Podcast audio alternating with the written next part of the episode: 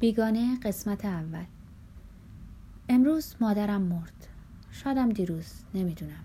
از آسایشگاه یه تلگراف دریافت کردم. مادر فوت شد. خاکسپاری فردا، احترام فائقه. این معنی نداره، شاید دیروز بود. آسایشگاه سالمندان در مارینگو 80 کیلومتری الجزایره. ساعت 2 اتوبوس سوار میشم و عصر میرسم. اینجوری میتونم شب احیا بگیرم و فردا شب برمیگردم. از رئیسم 2 روز مرخصی خواستم و با چنین عذری نمیتونست درخواستم رد کنه. اما قیافش راضی نبود. حتی بهش گفتم تقصیر من نیست. جوابی نداد. فکر کردم نباید اینو بهش میگفتم. به هر حال لزومی نداشت عذر بیارم. در واقع باید خودش به من تسلیت میگفت. بدون شک وقتی منو پس فردا عزادار ببینه این کارو میکنه. در حال حاضر انگار مثل اینه که مادرم نمرده. برعکس کارها پس از خاک سپاری ردیف میشن و همه چیز حالت رسمی تری به خود میگیره. ساعت 2 سوار اتوبوس شدم. هوا خیلی گرم بود. در رستوران غذا خورده بودم. مثل همیشه در رستوران سلست. به خاطر من همشون ناراحت بودن و سلست به من گفت آدم فقط یه مادر داره. وقتی رفتم تا دم در منو بدرقه کردن. کمی قاطی کرده بودم چون باید پیش امانوئل میرفتم و ازش یه کراوات سیاه و یه بازوبند قرض میکردم. چند ماه پیش داییش مرده بود.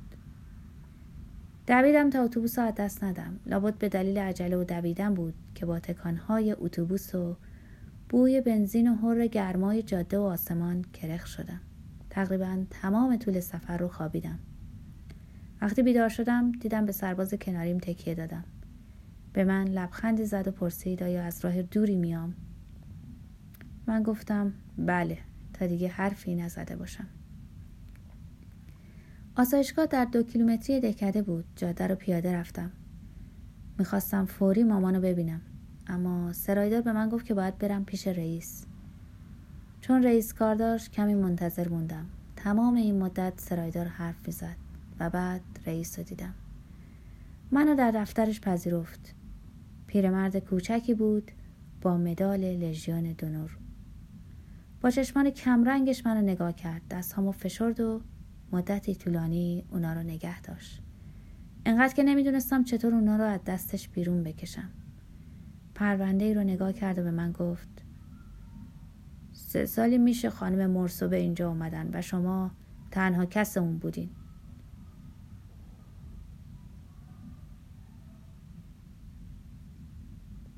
به نظرم رسید که از چیزی گله‌منده. شروع کردم به توضیح دادن، اما حرفمو قطع کرد. بچه عزیزم، لازم به توضیح دادن نیست. پرونده مادرتون رو خوندم. شما نمیتونستین احتیاجات اون رو تامین کنین. پرستار لازم داشت. حقوقتون ناچیزه. از اینا گذشته اون در اینجا خوشحال بود.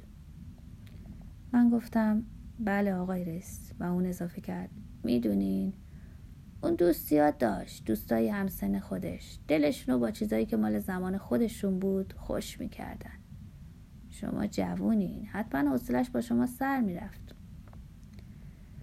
راست بود، وقتی که مامان خونه بود در سکوت کارهای منو زیر نظر داشت. اینجوری وقت میگذروند. روزای اولی که در آسایشگاه بود گاهی گریه میکرد، اما این به دلیل عادت بود. بعد از چند ماه اگه میخواستن از آسایشگاه بیرونش ببرن حتما گریه میکرد. اینم به دلیل عادت بود. به همین خاطر بود که این سال آخری دیگه به اونجا نرفتم. دلیل دیگرش این بود که یک شنبه مو از دست میدادم. تازه اگه رفتن به ایستگاه اتوبوس، بلیط خریدن و 2 ساعت سفر رو حساب نمیکردم. رئیس باز برام حرف زد، اما تقریبا دیگه به حرفش گوش نمیدادم.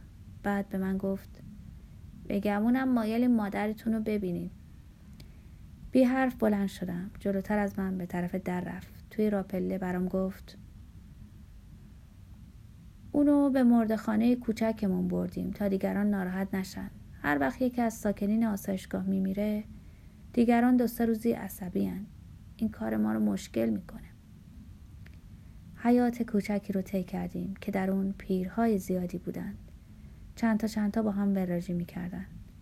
وقتی از کنارشان گذشتیم همگی ساکت شدند و پشت سرمون حرفهاشونو از سر گرفتن.